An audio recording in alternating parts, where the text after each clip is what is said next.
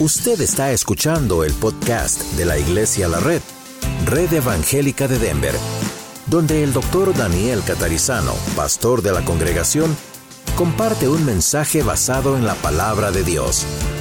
Ahora abra su corazón y permita que en los próximos minutos el Señor le hable y le bendiga. Bienvenidos a todos. Estamos aquí en Ave Aurora, los que están escuchándonos por radio, estamos viendo una serie aquí en la Escuela de Vida que se llama Más que Vencedores. Y aunque digo que es siempre en la Escuela de Vida en la iglesia, en la congregación de Aurora, en la congregación del norte a las 4 y 30 de la tarde se repite, ¿ok? Entonces ahí vuelven otros maestros a enseñar esto, la persona que da su testimonio vuelve a estar allí también. Así que para los que están escuchando, sepan que tienen esas dos opciones en cuanto a horarios. Vamos a orar, creo que todos aquí ustedes tienen el bosquejo, los que están escuchando en radio, si quieren el bosquejo pueden pedirlo, vayan a red.org o .net en este caso y entonces pueden tener esto. Padre, gracias este día que es tu día y el día que recordamos siempre la resurrección de nuestro Señor Jesucristo y hoy estaremos estudiando sobre qué es el temor, cómo vencerlo y qué dice tu palabra acerca del temor. Y sabemos que somos más que vencedores y ese es el nombre de nuestra serie basado en tu palabra. Pedimos, Señor, que abras nuestro entendimiento, abras nuestro corazón, eh, nos des humildad para aprender y para compartir y sabemos que tú lo vas a hacer.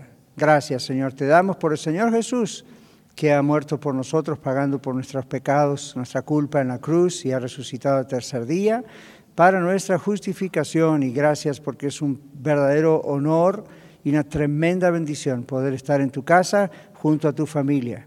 Gracias Señor, en el nombre de Jesús. Amén. Muy bien, vamos a comenzar hoy desde abajo, en un sentido abajo donde dice venciendo el temor que dice Dios en su palabra, por lo menos vamos a tomar un texto, después vamos a volver más adelante a los textos, pero ustedes ven ahí el Salmo número 103, versos 13 y 14, ¿lo ven?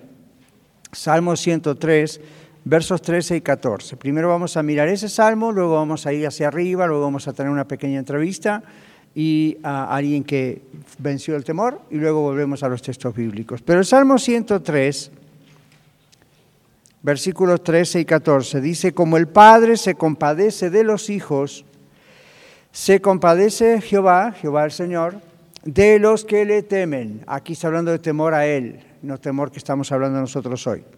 Verso 14 dice, porque Él conoce nuestra condición, se acuerda de que somos, ¿qué? Polvo. La Biblia dice que Dios hizo al hombre del polvo de la tierra y que dice, del polvo eres y al polvo volverás. ¿Qué pasa cuando una persona muere? Su cuerpo con el tiempo se descompone, vuelve al polvo. Entonces, Dios está diciéndonos en su palabra a través de este salmista, Dios nuestro Padre se compadece de nosotros cuando nosotros tenemos amor por Él, respeto por Él, temor de Él. Es un diferente temor, ya lo vamos a explicar. Pero cuando somos de Él, el Señor se compadece de nosotros y recuerda siempre que somos polvo. ¿Qué significa eso? Que somos débiles que no somos Superman, no, no, existe tal cosa como Superman o Superwoman. Entonces se acuerda que nosotros podemos tener, como dice nuestra lección de hoy, momentos de temor o etapas de temor o de miedo. ¿okay? No es extraño, es muy común, más común de lo que podemos pensar. Entonces en nuestro bosquejo, nuestra página arriba dice, ¿qué es el temor? Vamos a leerlo rápido. La gente hoy en día vive asustada ¿sí? O con temor. Tienen miedo a todo. Espero que usted y yo no califiquemos aquí adentro, pero tal vez. Temen morir de alguna enfermedad que ni tienen, pero ven en el internet o en el celular o un vecino un familiar dice, tengo cáncer, tengo esto, tengo lo otro, y inmediatamente en la mente puede venir el temor.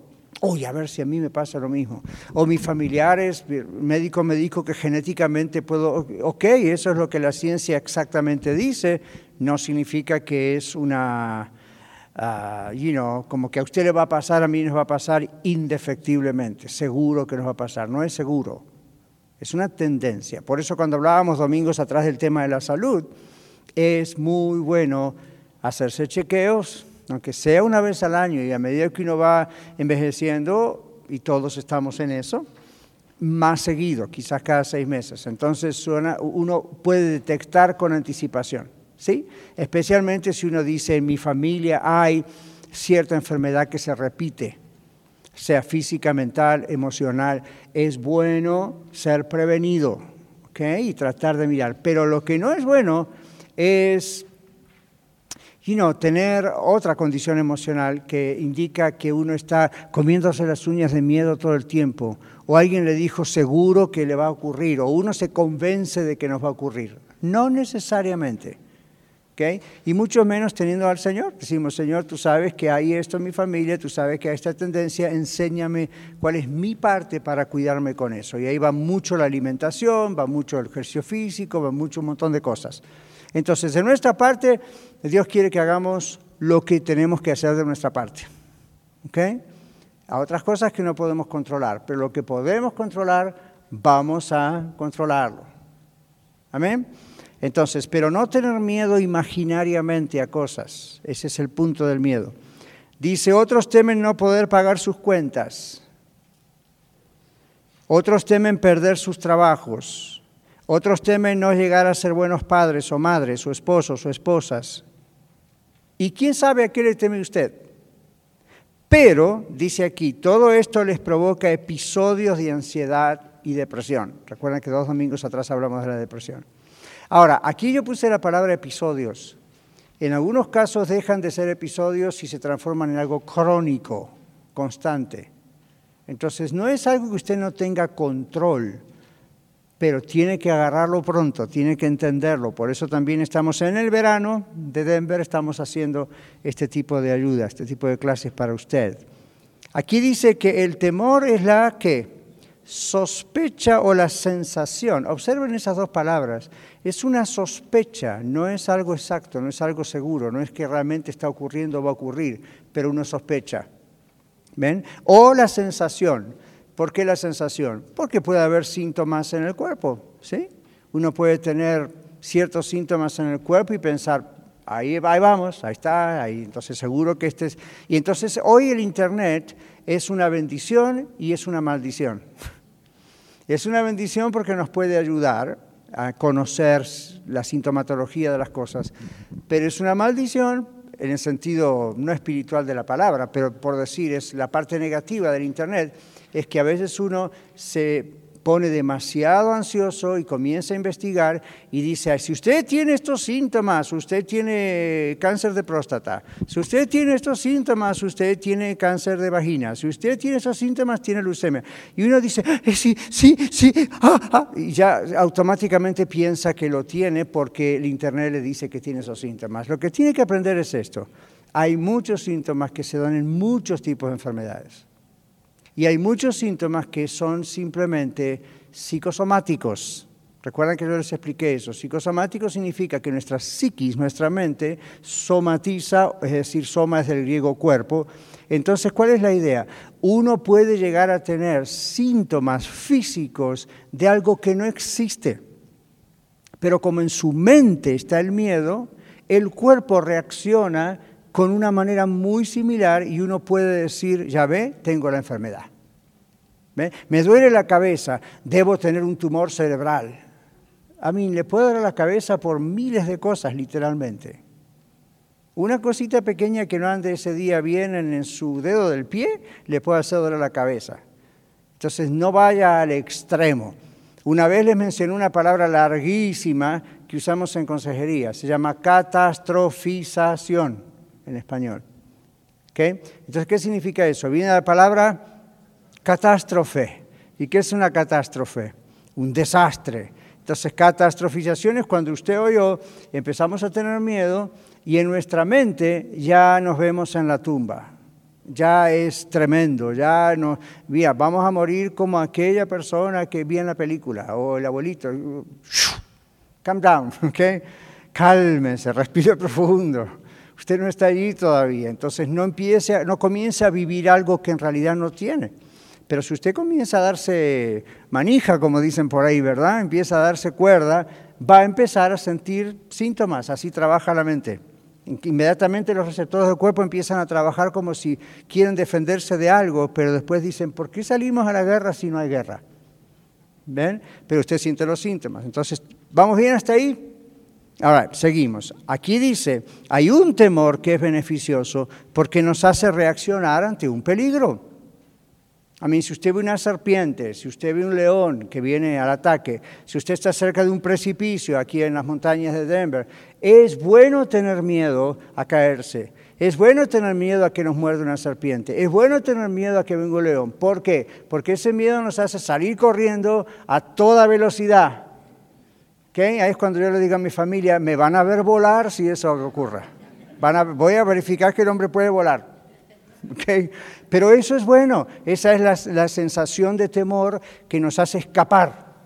¿Ven? Entonces, eso es gracias a Dios que tenemos eso, porque hay personas que tienen un tipo de enfermedad que no sienten miedo y entonces se meten en muchos problemas y pueden morir. ¿Ven? Porque no, como que no le tienen miedo supuestamente a nada. Entonces es bueno ese tipo de miedo porque es el miedo de defensa. Ahora lo vamos a calificar. Luego sigue acá en la introducción. Hay otro temor que nos es ordenado y es el temor de Dios. Ahora ven, el temor de Dios no es pánico. Ahora, si usted está en pecado, si usted odia a Dios, si usted, bueno, más vale que tuviera pánico, si eso le ayudase. Pero en realidad no es lo que el temor de Dios produce. Observen aquí en nuestra página. Dice, el otro temor que nos es ordenado, Dios nos ordena que le temamos. Pero el temor del que estamos hablando en esta lección es el temor que irracional. ¿De dónde viene esa palabra? De razonamiento, Dino. Es decir, es, una, es un temor que no tiene razón de ser. Y usted dice, pero yo lo siento. Ya, ninguna discusión de que tiene el temor. Ninguna, no se puede discutir que tiene miedo. Es como cuando alguien me dice, yo tengo miedo, y otro viene y le dice, no tenga miedo. Bueno, es fácil decirlo para usted porque no tiene miedo, pero yo tengo miedo. Entonces, ¿qué está pasando? Hay un temor que es, ¿cómo? Irracional, es decir, es un temor que es una mentira, no, hay por qué hacerle caso, pero vamos a ver cómo vencerlo. Entonces dice aquí, eh, es un temor irracional, es una mentira ¿dónde?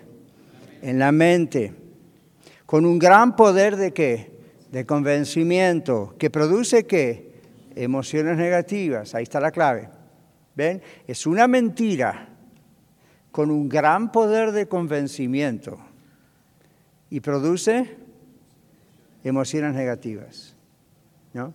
Entonces usted dice, no me gustan los barcos. Y un día, por una de esas cosas, tiene que hacer un viaje en barco. Por poner un ejemplo. Y usted dice, yo sé que el barco se va a hundir. Porque hace como 100 años atrás el Titanic se hundió. Entonces yo pienso que entonces usted deja ese pensamiento en la cabeza, inmediatamente su cerebro empieza a hacer imaginaciones. Usted se ve entrando al barco, usted el barco parece todo muy feliz y de repente contra un témpano de hielo, aún en el trópico donde no hay hielo, pero en su mente hay hielo, y entonces de repente se hace un agujero abajo en el barco, el agua está entrando y está usted porque usted vio la película Titanic Titanic y usted dice, ese voy a ser yo.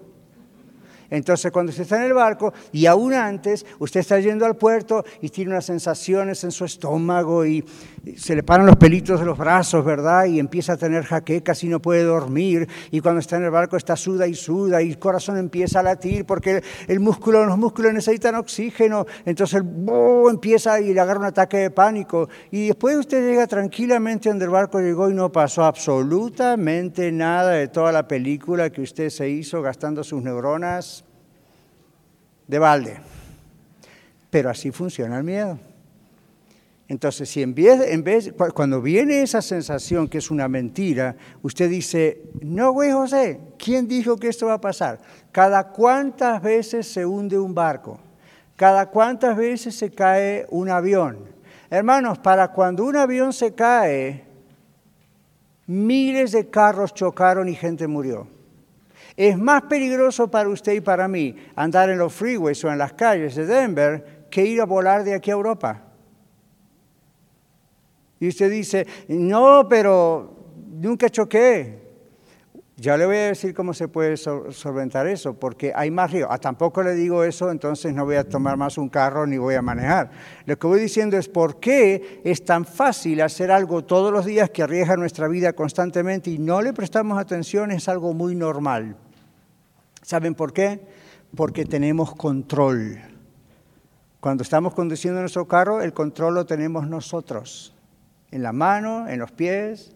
Si algo pasa, frenamos. Si algo pasa, ¿Y qué hacemos con los demás? ¿Tenemos control sobre los demás que andan borrachos o con marihuana o eh, quién sabe qué? No tenemos control. Ven, yo ando mucho por la calle, los que ustedes, más que yo, muchos de ustedes, ¿verdad que de repente, ¡pum!, se cruza uno de enfrente, el otro que... El otro día veníamos, no me acuerdo ni de dónde, y vimos un choque delante nuestro. Y justo alguien me dijo, oh, qué bonito aquel lugar. Y yo hice así, y si yo seguía mirando aquel lugar, yo también estaba en el crash. Entonces uno dice, eh, hay más probabilidades de eso que de lo otro. Entonces, ¿por qué uno le tiene tanto temor?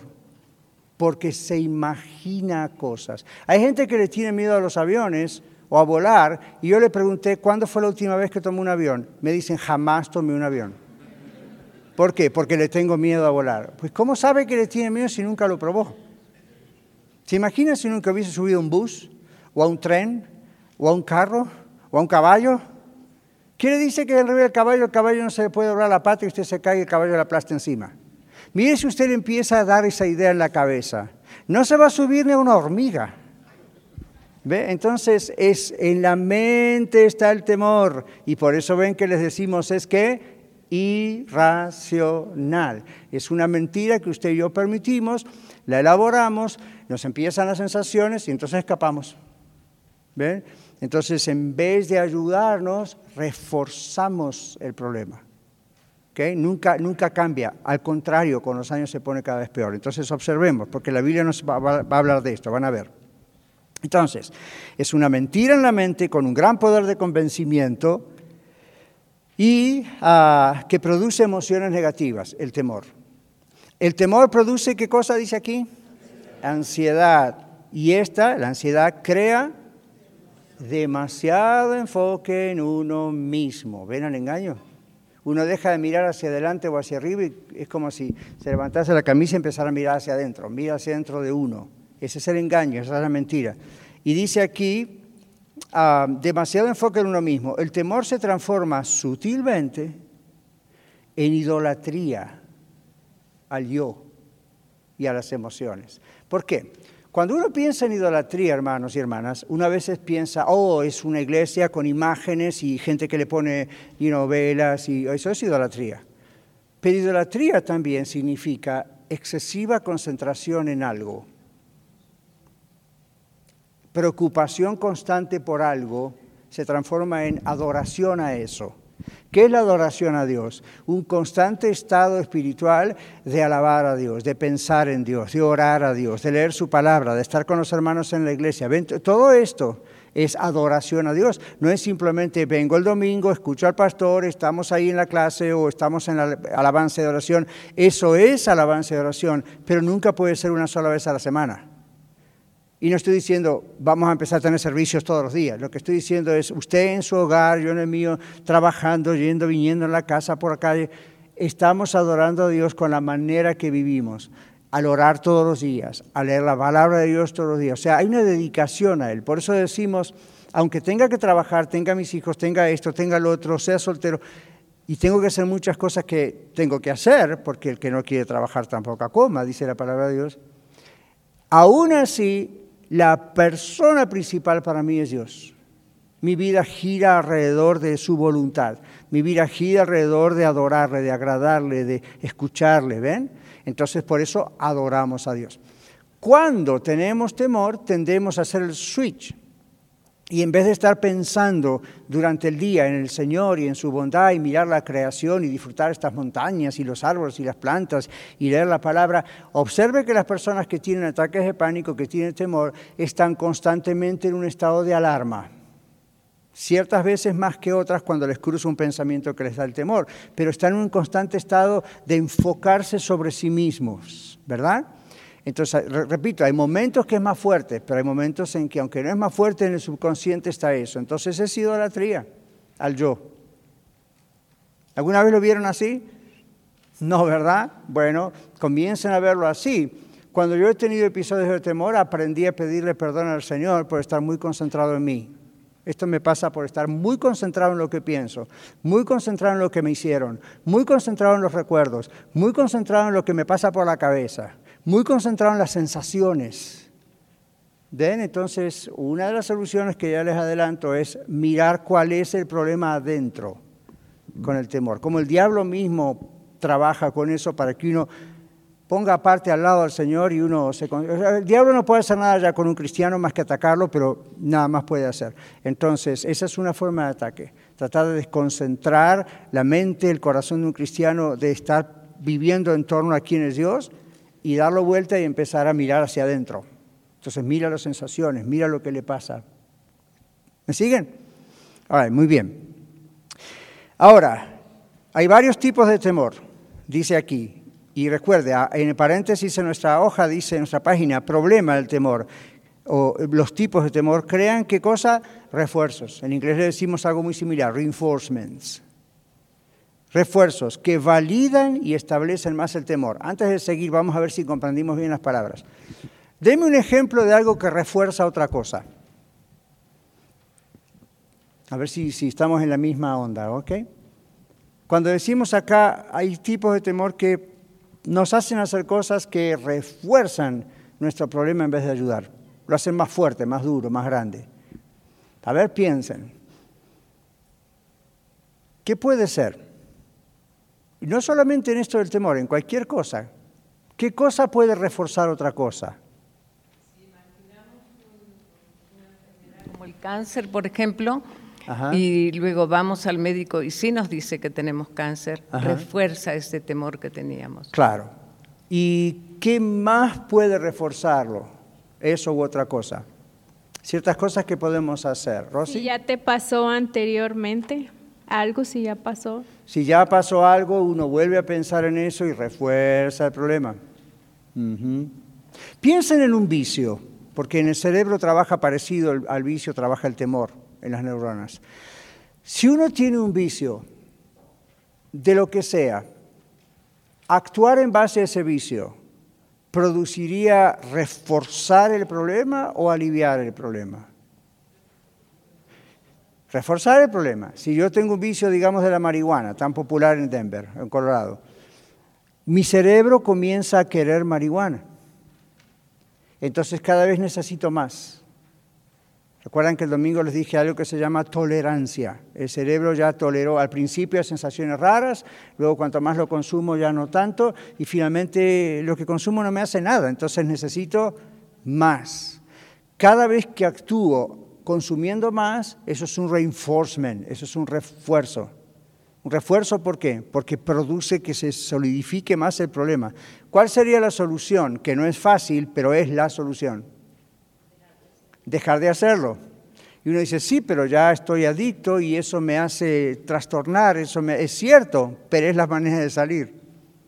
¿Ven? Entonces, ah, estoy en el aire y estoy con ustedes y no voy a entrar en otros detalles, pero piensen en algunas otras cosas como los que dijimos el domingo pasado, los que estuvieron el domingo hablamos de la inmoralidad, ¿recuerdan?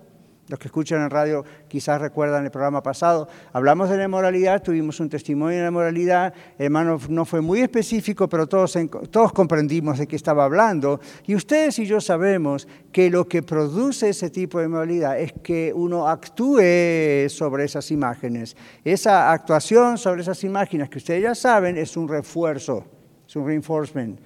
Refuerza cada vez más el problema. ¿Ven? En vez de sacar el problema, lo hace más fuerte, más problemático. Con el miedo ocurre lo mismo. Si usted dice, yo le tengo miedo a subir a un barco, o subir a un avión, o subir a un caballo, entonces no lo voy a hacer nunca en mi vida, el miedo suyo en vez de irse se hace cada vez peor. Entonces, les digo, una de las soluciones más grandes es confrontar la situación, sudar bastante el primer día, tener a alguien junto con, uno apoyando, pero lograrlo. Y cuando uno lo logra, lo que está como mentira en la cabeza, el cerebro empieza a convencerse, ¿ya ves? No es lo que pensabas. ¿Okay? Miguel, necesitamos un micrófono aquí, por favor, bien adelante. Después vamos a ir pronto a la entrevista, pero quiero mencionar es los tipos de temor, Evangelina. Yo quería comentar de ahora que hablamos del temor y que la mente trabaja mucho en eso. Yo tengo un problema de subir a los carros por un accidente grave que vi. Y entonces, siempre que subo yo al carro es de ir sudando, pensando, imaginando principalmente cerca de un tráiler lo que va a suceder. Y como siempre andamos juntos, es una de las causas por las que no manejo, no me dejan manejar por ese problema. Y mi imaginación es, ¿y si nos matamos los dos? Y si así, y vengo luchando hasta que conocí al Señor, me ha ayudado mucho porque ahora trato de confundir mi mente en oración, encomendándome a Dios y, este me ayuda a seguir adelante, pero antes tenía problemas hasta con mis niños que decían, nunca quieres salir con nosotros. No, era un temor enorme. Es muy, muy, muy feo. Gracias por ese mini testimonio, pero es cierto, el temor así hace que uno pierda aniversarios, cumpleaños, fiestas, que uno pierda compañeros, pierda a veces ir a la iglesia. O sea, ven cómo, cómo la mentira esa se solidifica tanto y el no querer hacerlo lo refuerza tanto, saben que hay personas que nunca salen, jamás salen de su casa. Hace años, escúchenlo, años literalmente, que no salen de su casa. Tienen todo tipo de fobias, porque los miedos producen luego las fobias. Han oído hablar de las agorafobias y todo ese tipo.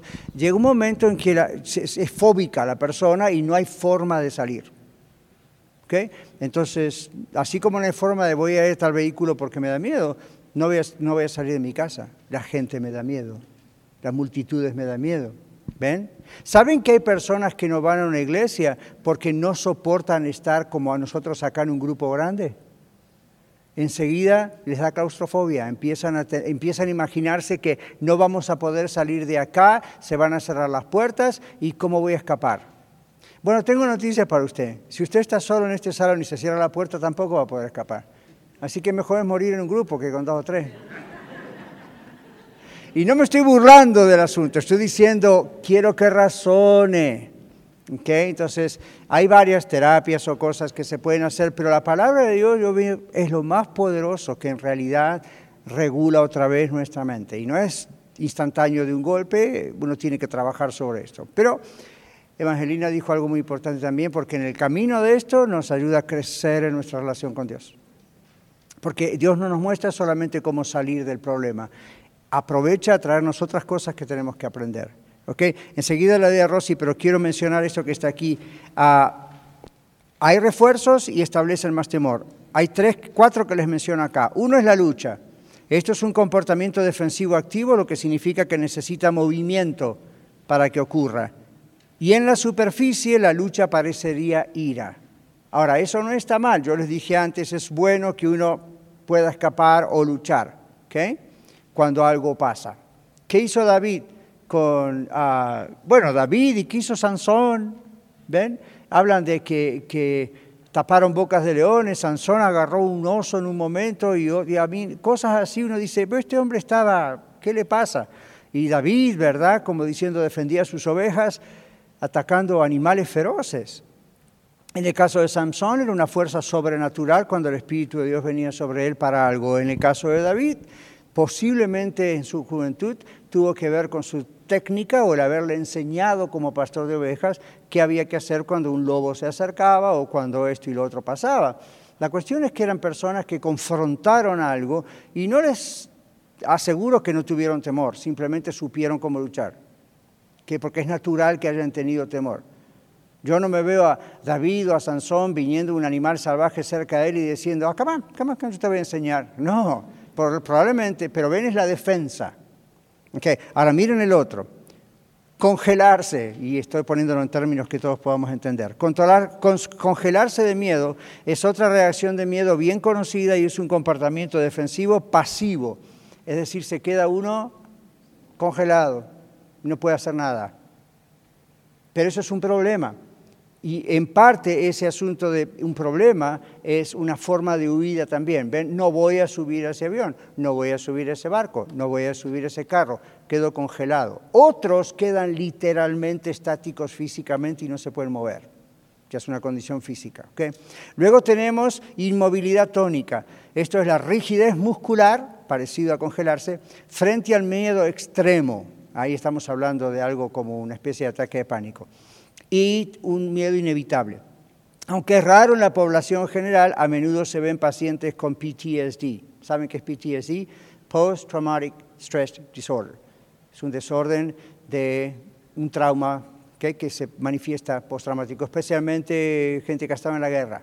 Que yo, yo supe el caso de un soldado que vino de Afganistán, creo que fue, y estaba en un restaurante y ven que hay abanicos en los restaurantes, en Texas más, que aquí. Y esto, esto fue allá. Y, él estaba ahí comiendo con sus compadres lo más tranquilo y de pronto, a mí el fan, el abanico estaba dando vueltas hacía rato, pero de pronto lo miró y le dio un ataque de pánico. En su mente fue la asociación con los helicópteros en la guerra que se cayeron y él vio morir sus amigos. Entonces tuvo que salir corriendo al restaurante porque empezó a temblar y empezó. Entonces, ven, hay una asociación allí y entonces esas personas tienen PTSD porque a veces tienen hasta pesadillas con estos asuntos y es una cosa permanente. Entonces, hoy en día hay tratamientos para esto, pero ven, esta es una cuestión que ese soldado no tuvo control sobre eso. No fue que comenzó con una mentira en la mente. Él vio caer helicópteros, él vio amigos morir, él quizás se vio en un accidente. Entonces eso no fue adrede, no fue a propósito, no fue una mentira en su mente, eso lo vio. Como la hermana Evangelina, ¿verdad? Vio, un crash, lo que sea, y eso queda. Entonces eso es trauma. Pero el trauma produce luego mentiras en la mente, hacerle creer a uno que a mí me va a pasar eso. ¿Ven? Cuando hay miles de posibilidades de que no ocurra. Pero en vez de mirar uno, como los aviones, ¿verdad? Para cuando cae un avión es uno cada quién sabe cuántos miles, pero en la mente de uno, ese es el avión que yo voy a tomar. Ese es el carro que yo voy a subir. Ese es el caballo en el que yo me voy a ir. ¿Ese ven? Entonces, esa es la mentira que hay que corregir. Ahora, la última dice aquí huir. Este es un comportamiento defensivo activo. Y como decíamos al principio, esto es esencial para sobrevivir frente a una amenaza. El propósito es crear espacio, porque uno huye. Uno crea espacio entre el depredador, es decir, el, que, el animal o lo que sea, y la presa. En este caso, usted se ve como la presa. Aumentando así las posibilidades de escape de la presa. Que ahora los que estamos en Denver, en Colorado, si uno va a las montañas, siempre hay una instrucción de si ve un oso, si ve un animal salvaje, qué es lo que tiene que hacer. Recuerden, no le dé la espalda, no salga corriendo, no haga esto, no haga lo otro. Y uno dice, bueno, es fácil verlo en papel, pero ¿qué haría si eso me ocurre? ¿Ok? Dicen que los zorros corren mucho más rápido que los seres humanos. No me conocen a mí. ¿Ven? Yo vuelo. Pero, pero verdad, esas instrucciones nos ayudan, esas instrucciones nos ayudan porque en realidad se hace para vencer el miedo. Porque cuando usted lee en un papel, hay posibilidades de escape. Como cuando en la claustrofobia los aviones ven y dicen, este avión tiene seis puertas, dos acá, dos allá, dos allá. ¿Usted cree que ellos lo hacen por si hay un caso de emergencia saber dónde salir? Es cierto, pero es medio cierto. La otra razón es psicológica. Lo hacen para que los que tienen temor se tranquilicen sabiendo que es mentira que el avión es un tubo sellado y se van a ahogar. Hay puertas por todos lados. No las van a abrir en el medio del aire, por supuesto, pero si pasa algo, se sale de un avión en escasamente 10 segundos. ¿Sabía eso? Está hecho de tal manera, ¿ven? Y luego eh, el aire. No que aquí nos vamos a ahogar, no se puede, orar, no se puede ahogar. ¿Por qué? Porque el aire recircula. ¿Y de dónde viene el aire? De afuera. No es un tanque de aire adentro, viene de afuera, entra, se presuriza. Cuando uno más estudia de eso, uno se va tranquilizando. Dice, wait a ¿por qué estoy pensando tantas tonterías cuando en realidad no es así? ¿Ven? Y si usted anda a caballo, usted puede estudiar hoy en día cuáles son las posibilidades de que un caballo se tuerce un pie y usted muera caído abajo del caballo. Prácticamente cero. Usted dice, pero yo escuché de un patriota en mi país que en la lucha, en la batalla, murió aplastado por un caballo. Tengo noticia para usted. Usted no anda a caballo, usted no es un héroe y usted no se va a caer. Pero se tiene que convencer de eso, tiene que como decirse a sí mismo, ¿por qué estoy pensando esto? Si no es probable que ocurra. ¿Ven?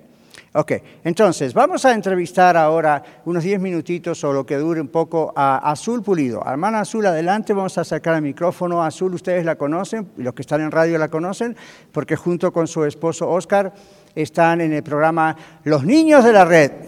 ¿Eh? muy bien, los niños de la red. Y Azul tiene un testimonio muy interesante de hace un tiempo atrás, tal vez largo, pero eh, yo voy a hacerle algunas preguntas, como estamos haciendo cada domingo, brevemente, sobre cómo, estamos viendo cosas técnicas acá, ahora vamos a ver lo que dice la palabra de Dios, comenzamos con el Salmo 103. Pero Azul, ¿cuándo usted comenzó a tener episodios que se dio cuenta eran temor?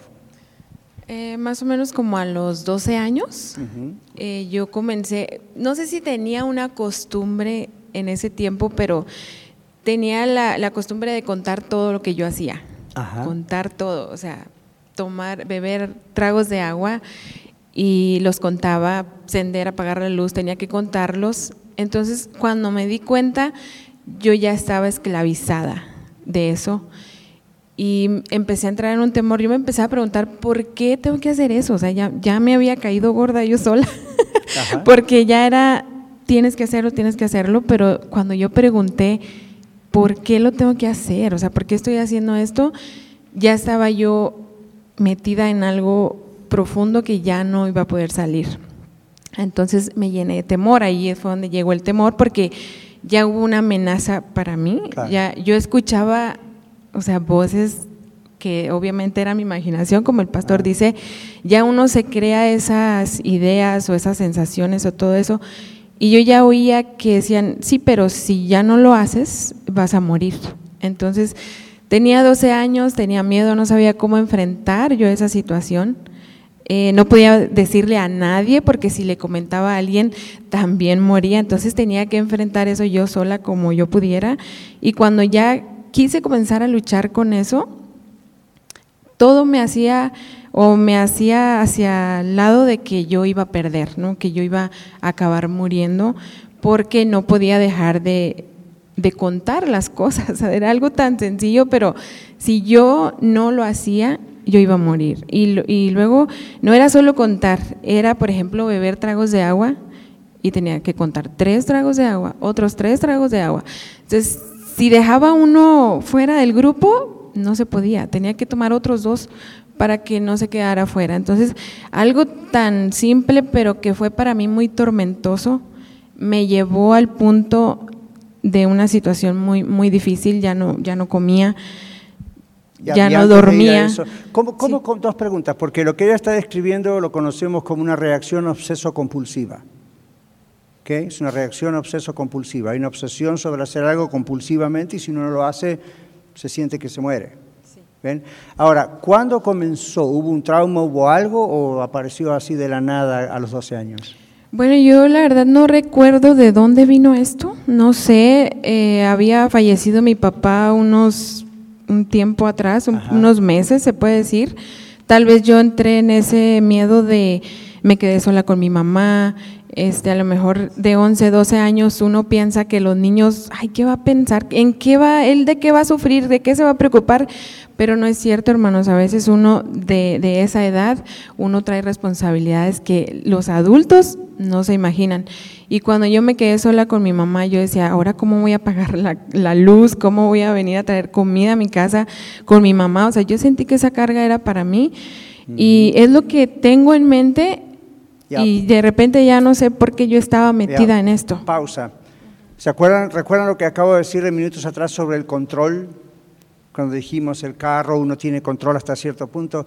Cuando uno experimenta un caso así, donde está la pérdida del padre, el originador principal de, especialmente en aquel tiempo, el originador principal de, sustento, etc., se siente una pérdida de control y un deseo de controlar situaciones, aunque uno no sabe por qué.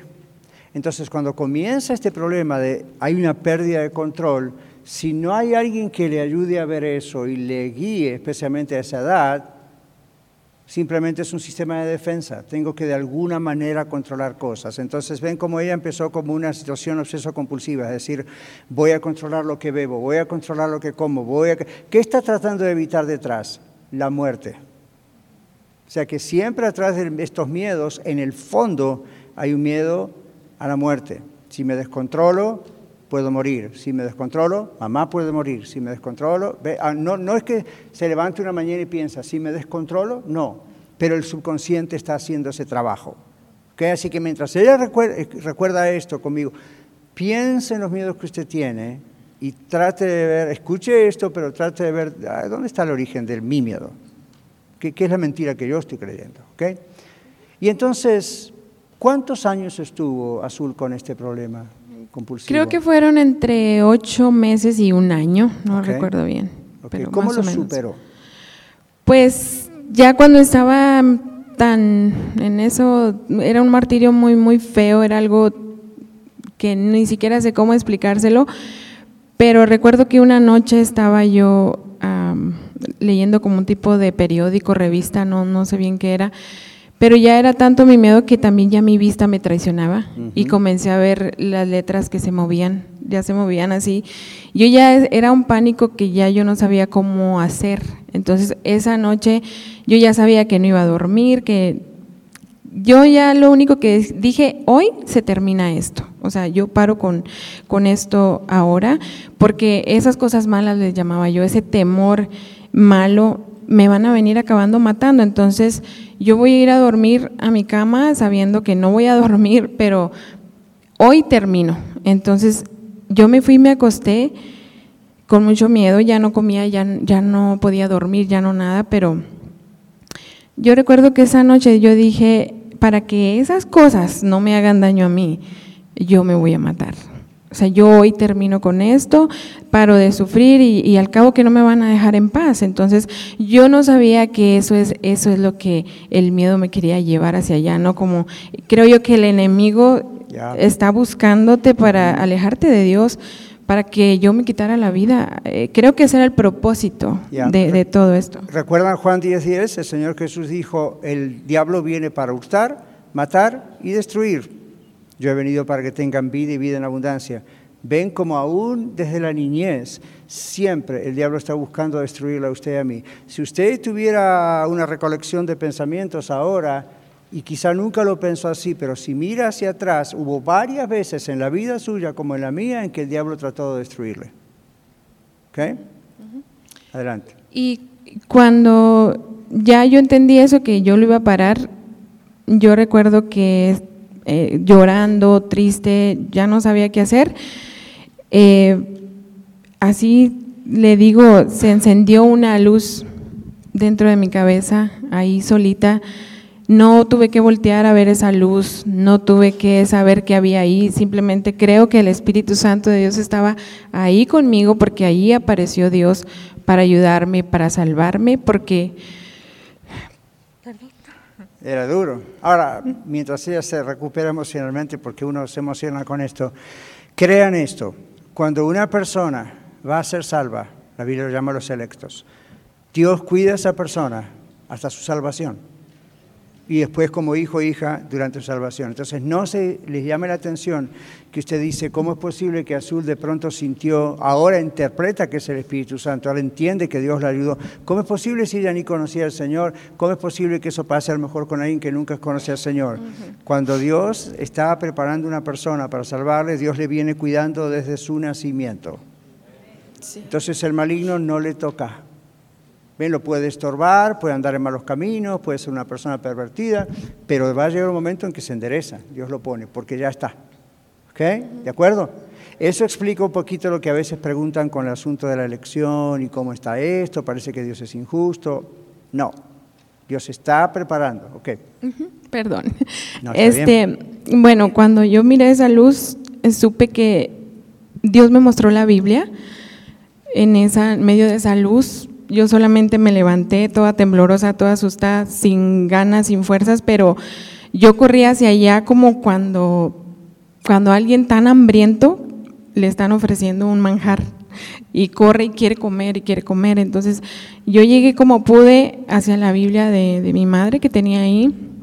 Yo comencé a leer y eso que yo estaba leyendo me, me fue como limpiando porque yo sentí como dos aguas que se juntaron y se hizo un agua fresca, un agua rica para mí que me iba recorriendo todo mi cuerpo y comencé a sentir que Dios estaba ahí conmigo, que me estaba diciendo, no te preocupes, yo estoy aquí, yo te cuido, tú eres mía, nadie te puede tocar, hay ángeles que te están cuidando. O sea, tanta cosa que me dijo cuando yo leí el Salmo 91 y sentí que, que Él estaba abrazándome. Y él, y él me estaba diciendo, yo soy tu padre y tú eres mía, nadie te va a tocar, nadie tiene el poder sobre ti, solo yo. ¿Y usted oró en ese momento, que habló con Dios en ese momento, Azul? Sí, yo cuando yo leía el Salmo, yo decía, es que no, no puedo creer lo que estoy leyendo. Yo lo leí como, no sé cuántas veces leí ese Salmo y sabe que lo más difícil es tener un gozo tan grande y tener que gozarse despacito, porque mi mamá estaba en un lado de mí y yo no podía, yo quería gritar, yo quería saltar de gozo por lo que yo estaba leyendo y la verdad yo creo que lo que más me ayudó fue haber creído lo que yo estaba leyendo. Amén, claro. Yo estaba haciendo, mm, esas palabras eran de Dios para mí, entonces eso fue lo que creo yo que me sacó de ese hoyo, me sacó de esas tinieblas, me llenó mi lamento en baile, hizo, hizo tantas cosas porque yo me creí lo que yo estaba leyendo. Yo sabía que era Dios hablándome y diciéndome que Él estaba conmigo. Y me imagino que de ahí en adelante hasta el día de hoy fue progresando en vencer eso, ¿verdad? Porque como dijimos el otro día, es un proceso. Y, y creo que fue un proceso también lo veo yo que no fue algo tan difícil, pastor, porque yo creo que yo me creí tanto, o era realmente tanta mi, ya mi necesidad, que yo hice tan mío ese salmo y, y cuando yo leía eso yo misma, y no sé si está mal o no está mal, pero yo misma decía, a ver, no oigo nada, vengan, díganme algo, porque yo los atacaba con el propio salmo. Claro. Entonces desde ahí yo no volví a sentir, o sea, sí sentí el ataque, pero nunca jamás volví a caer en ese juego. Amén. Como, como decía usted, pastor, si uno lo para, hasta ahí llega y se acabó. Claro. Y es una, gracias Azul, gracias por su testimonio, bendiciones, puede tomar asiento. Gracias, gracias pero no encontré. Es un proceso y muchas veces uno va a tener que recordarse estas cosas. Pero justamente ahora vamos a ver qué dice la palabra de Dios y vamos a mirar el Salmo 91, ya que ella lo mencionó. ¿Ok? ¿Lo tienen? Salmo 91, el que el que habita al abrigo del Altísimo. Observen cada palabra. Habitar significa estar ahí, no de paseo, sino estar ahí con él el que habita al abrigo del Altísimo, es Dios. Morará bajo la sombra del Omnipotente. ¿Ve la, mm, protección? Diré yo a Jehová, esperanza mía y castillo mío, mi Dios en quien confiaré. Ahora, este salmista, ¿a quién le está diciendo esto? A Dios. Le está diciendo, o sea, personalícelo. Le está diciendo, Señor, tú eres mi esperanza, Señor, tú eres mi castillo, Tú eres mi Dios en quien voy a confiar. Ve, yo a veces leo la Biblia así en oración privada, Señor, y lo personalizo. Ok. Verso 3, Él te librará del lazo del cazador, de la peste destructora. En este caso es el miedo. ¿Ven? Como explicó, eh, explicó eh, Azul. Con sus plumas te cubrirá. Dios no tiene plumas, no es un pájaro, pero es la idea. Y muchas veces, eh, muchas veces en la Biblia se usan estas expresiones para que uno pueda comprender más visualmente una idea. Con sus plumas te cubrirá y debajo de sus alas estarás seguro. Escudo y adarga es su verdad. ¿Ven? Y estamos hablando de que el miedo es una mentira. Entonces, ¿cómo la combatimos? Con la verdad. Pero no es nuestra verdad, es la verdad de Dios. Nuestra verdad puede ser lo que aprendimos en la escuela o en la cultura. Esta es la verdad de Dios. Verso 5, no temerás el terror nocturno, ni saeta que vuele de día, ni pestilencia que ande en oscuridad, ni mortandad que en medio del día destruya. Caerán a tu lado mil y diez mil a tu diestra, mas a ti no llegará. Ciertamente con tus ojos mirarás y verás la recompensa de los impíos. Y ahora dice, ¿por qué se va a lograr todo eso? Verso 9. Porque has puesto a Jehová, que es mi esperanza, al Altísimo, por tu qué? Habitación. ¿Recuerdan que dijimos qué significa habitar en, en él? No te sobrevendrá mal, ni plaga tocará tu morada, pues a sus ángeles mandará cerca de ti que te guarden en todos sus caminos, tus caminos. En las manos te llevarán para que tu pie no tropiece en piedra. Esto es lo que el diablo le dijo a Jesús cuando lo estaba tentando. ¿Recuerdan? Le mencionó este salvo. Ahora, eso que Jesús dijo en ese momento fue maravilloso para que usted y yo comprendamos el Salmo 91 también. Dios no nos quita de todos los problemas, como que una pestilencia, el COVID no lo va a tocar a los cristianos. Eso no es lo que el Salmo dice, porque a Jesús lo crucificaron. Lo que el Salmo está diciendo es, Dios tiene un plan para cada vida, Dios tiene un diseño para cada vida, como les dije antes, nada en nuestra vida va a ocurrir a menos que ocurra con el permiso de Dios. Y cuando ocurre con el permiso de Dios, hay un propósito, y los propósitos de Dios siempre son buenos aún si hay sufrimiento. ¿Ven? Muy bien, seguimos. Sobre el león y el aspis pisarás, hollarás al cachorro del león y al dragón. Por cuanto en mí ha puesto su amor, yo también lo libraré y le pondré en alto por cuanto ha conocido mi nombre. Observen la relación personal con Dios. Me invocará, o sea, orará, y yo le responderé. Y miren lo que dice el Señor acá. Con Él estaré yo en la angustia. Lo libraré y le glorificaré y lo saciaré de qué? De larga vida y qué? Le mostraré mi salvación. ¿Cuándo nos muestra el Señor la salvación? ¿Cuándo es más claro que necesitamos ser salvos? Cuando somos más conscientes de que estamos perdidos. ¿Ven? Acá es fácil.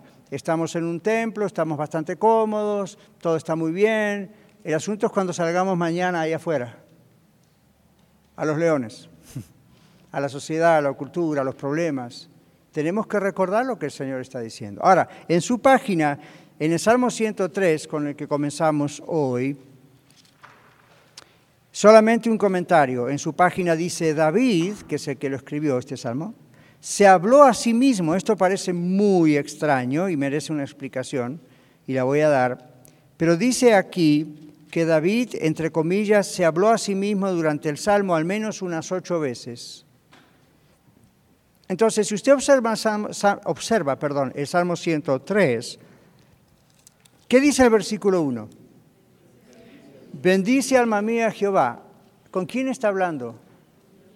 No, no, con él. Él se está diciendo, come on David, bendice a Jehová. Observa.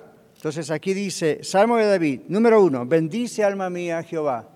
Ahora, esto no es un truco, ¿eh? Cuidado, cuidado. Porque hay algunas iglesias que andan hablando ahí palabrerías que no son bíblicas. Declare esto, declare lo otro. Acá la Biblia no dice declare que no tiene miedo. Acá la Biblia sencillamente dice, sea consciente de lo que está pasando y declare la palabra de Dios, no cualquier cosa. Entonces, mire lo que dice. En medio de los problemas, David dice, David, bendice al Señor. Se está recordando al mismo, no te enfoques en lo que estás pensando porque es mentira. Bendice al Señor. Y bueno, bendiga todo mi ser, su santo nombre, ya no solo mi alma, todo mi ser. Y bueno, no lo vamos a leer todo, ¿verdad? Pero observe el 2. Bendice alma mía Jehová. Otra vez se está diciendo a sí mismo. No olvides ninguno de sus beneficios. Esto es maravilloso. Esto a la psicología moderna usa esto hoy, no el salmo, pero el concepto. Torcido, por supuesto, pero lo usa. La idea cuál es? Hoy le van a decir, piensa en las cosas bonitas de su vida, piensen, cierre los ojos y haga de cuenta que está en una playa, ¿verdad? Y después algunas personas que son pacientes dicen, a mí no me gusta la playa. Bueno, entonces siente que está en las montañas, a mí no me gustan las montañas. Hmm. Entonces el terapeuta se queda pensando, a ver, ¿cuál es su lugar feliz? Y a lo mejor la persona dice X, y el terapeuta dice, eso no es un lugar feliz, pero es para mí, y ahí hay un problema. Entonces, no trabaja eso. No es piensa en un lugar feliz. Es qué ha hecho Dios en su vida que usted lo puede recordar y lo puede escribir en una página y clavárselo en la cabeza. Piensa en eso. ¿Ven? Ah, pienso, Dios me ha salvado, gloria a Dios. Y Él murió, gloria a Dios. Pero también piense en mi vida en la práctica, ¿Qué cosas han ocurrido que han sido tremendas bendiciones donde yo vi la mano de protección de Dios? Vi la bendición de Dios. Vi que este salmo es cierto en mi vida. Recuérdelo.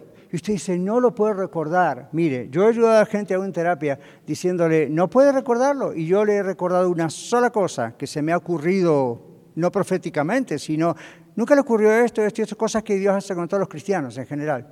Y dice, sí. Y fue como destapar la botella y después no parar de hablar.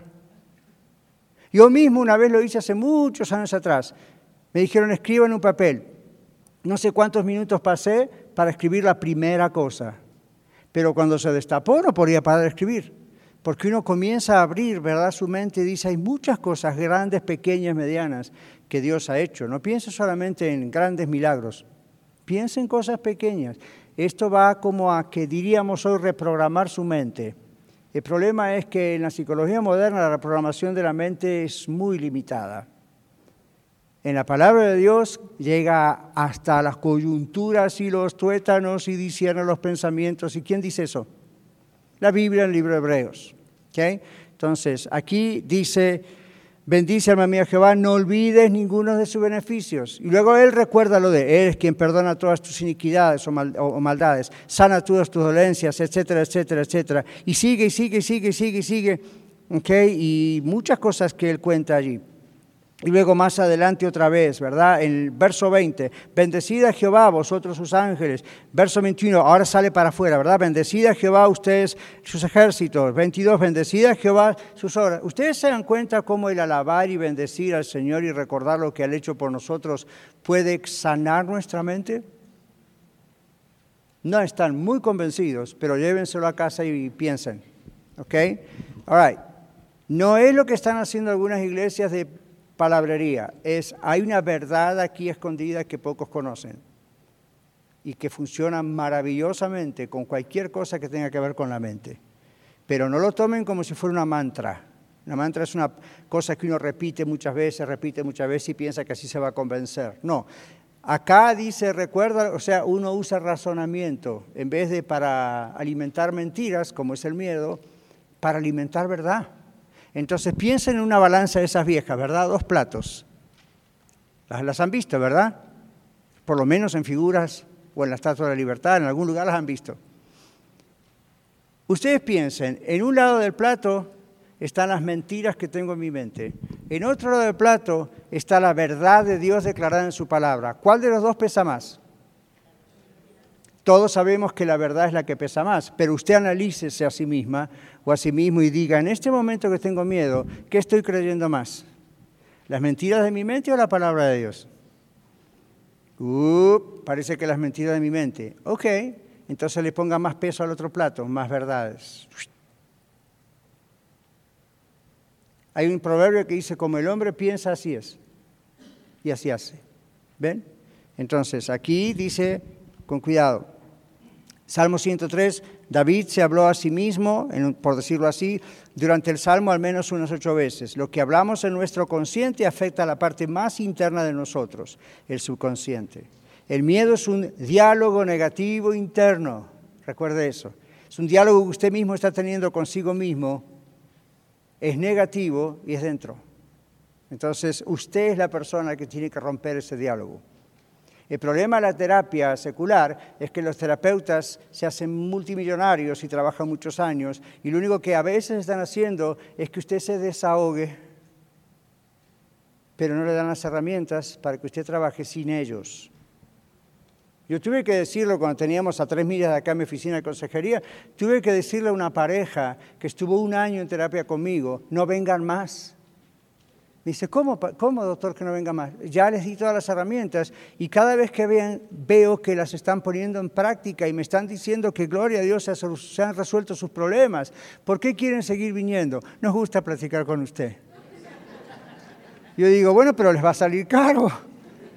Entonces tuvimos que hacer un plan para convencerlos de que no vengan más. Digo, usen lo que ya les di. Lo están usando, le están dando resultados. Otros terapeutas de pronto dicen, no, usted necesita esto toda su vida porque a mí le hace bien, ¿verdad? Que sale de acá sale bien. Ah, sí, cuando salgo de acá parece que se me cayó una piedra a la espalda, estoy muy bien, pero en la semana recojo otras dos o tres. Porque el terapeuta no le dio estas herramientas, ¿ven? ¿Por qué? Porque conviene. Entonces, y otros porque no saben qué hacer, se quedan ahí. La palabra de Dios da resultados, ¿ok? Entonces seguimos acá y ya vamos concluyendo. El miedo es un diálogo negativo interno, cambiar ese diálogo con la palabra de Dios y hablar con Dios, que es orar, es lo más efectivo. Esto no es una confesión positiva, ¿eh? declaro esto, declaro lo otro, ni es metafísica, como hacen los espiritistas, los budistas, eh, la nueva era y todo eso.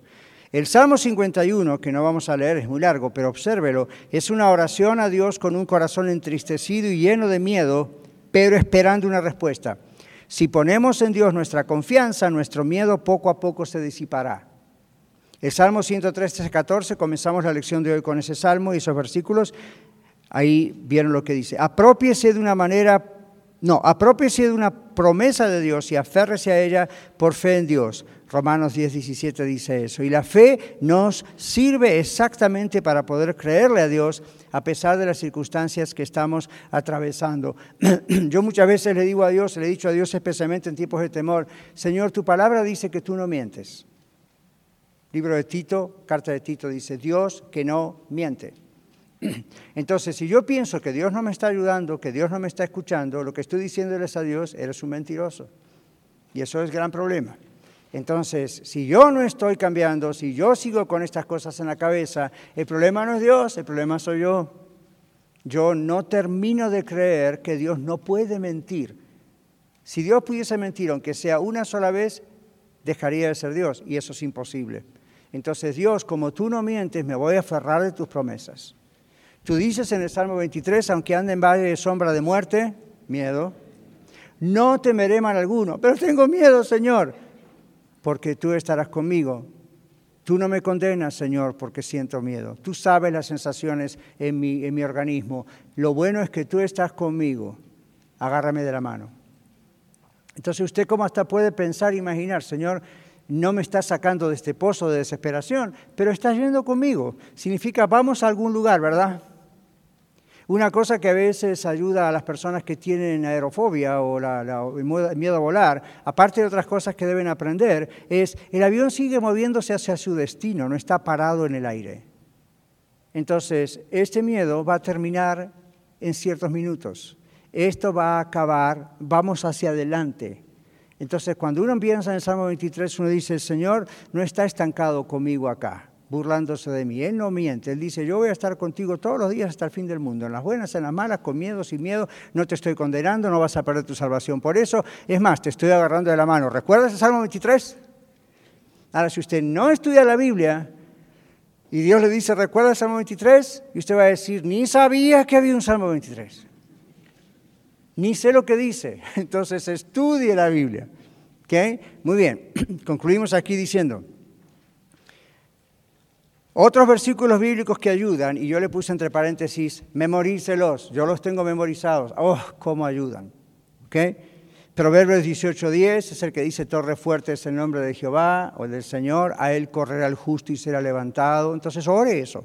¿okay? Segunda Corintios 10, 3 al 5 es el que habla de someter nuestros pensamientos, llevarlos obligadamente cautivos a la obediencia a Cristo. Filipenses 4, 5 al 8, ¿qué dice? Todo lo bueno, todo lo justo, todo esto. En eso pensad, Azul. ¿Ven? En eso pensad, Evangelina. En eso pensad, Daniel. ¡Bum! Entonces uno dice, ok, Señor, no se trata de repetir como un, ¿cómo se llama? El lorito, como un lorito, el, el texto. No se trata de repetir el texto. En esto pensad, en esto pensad, todo lo bueno, todo lo justo, todo lo puro, todo lo amable. No, la Biblia dice, piensa en esas cosas. Entonces, ok, ¿qué es todo lo puro?